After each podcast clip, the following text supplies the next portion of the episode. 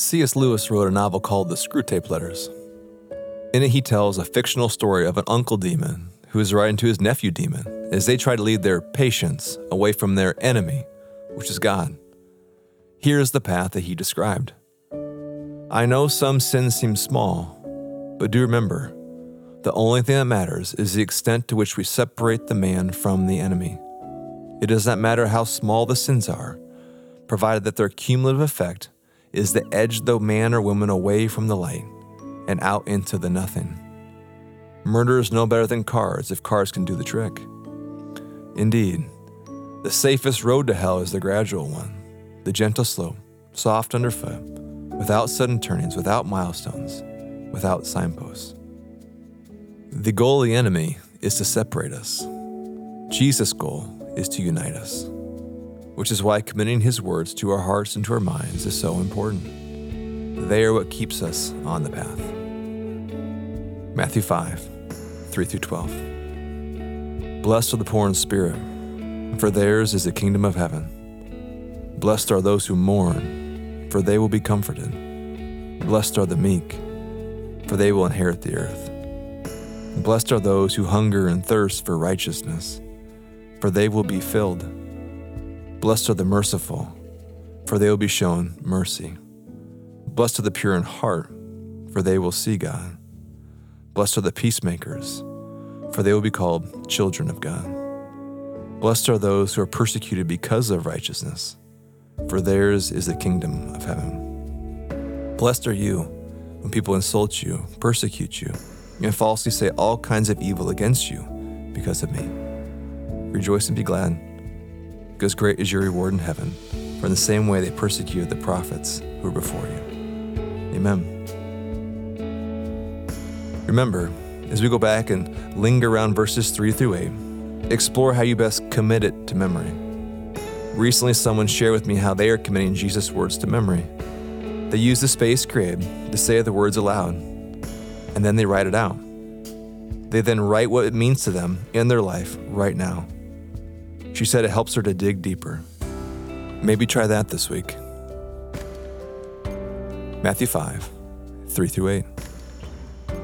Blessed are the poor in spirit, for theirs is the kingdom of heaven. Blessed are those who mourn, for they will be comforted.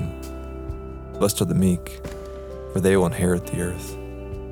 Blessed are those who hunger and thirst for righteousness, for they will be filled. Blessed are the merciful, for they will be shown mercy. Blessed are the pure in heart, for they will see God.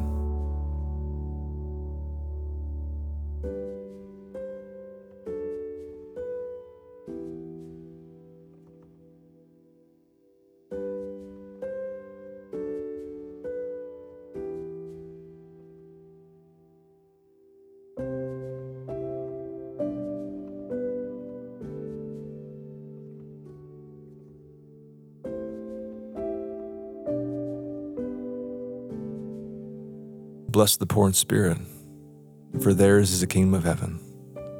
Blessed are those who mourn, for they will be comforted.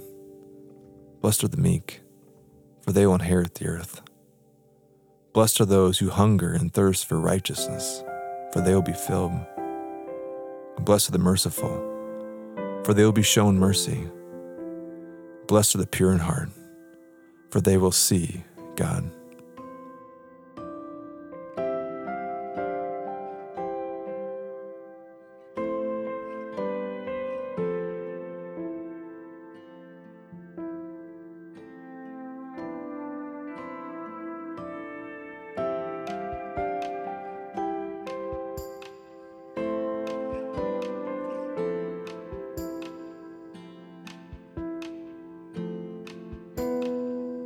Blessed are the poor in spirit, for theirs is the kingdom of heaven.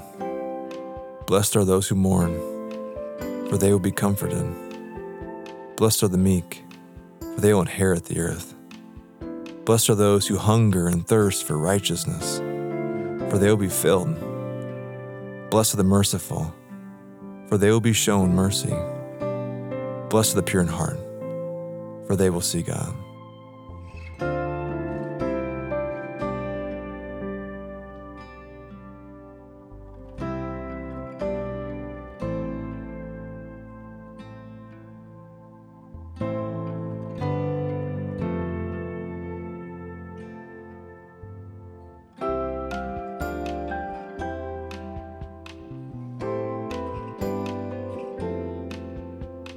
God, help us not to not only remember, but would you help us to live from your words?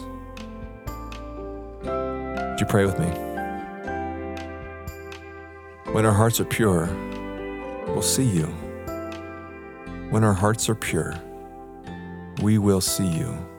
We want to see you. So we ask God, as a community, followers of Jesus in Pella, Iowa, what have we allowed to pollute and darken our hearts? All of life is organized around the heart, the place we think and we feel and we will.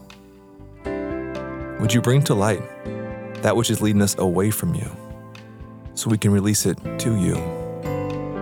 Help us today to name whatever it is. Would you help us be honest? Oh, how we long to see you. We together release all that is not of you to you, in Jesus' name.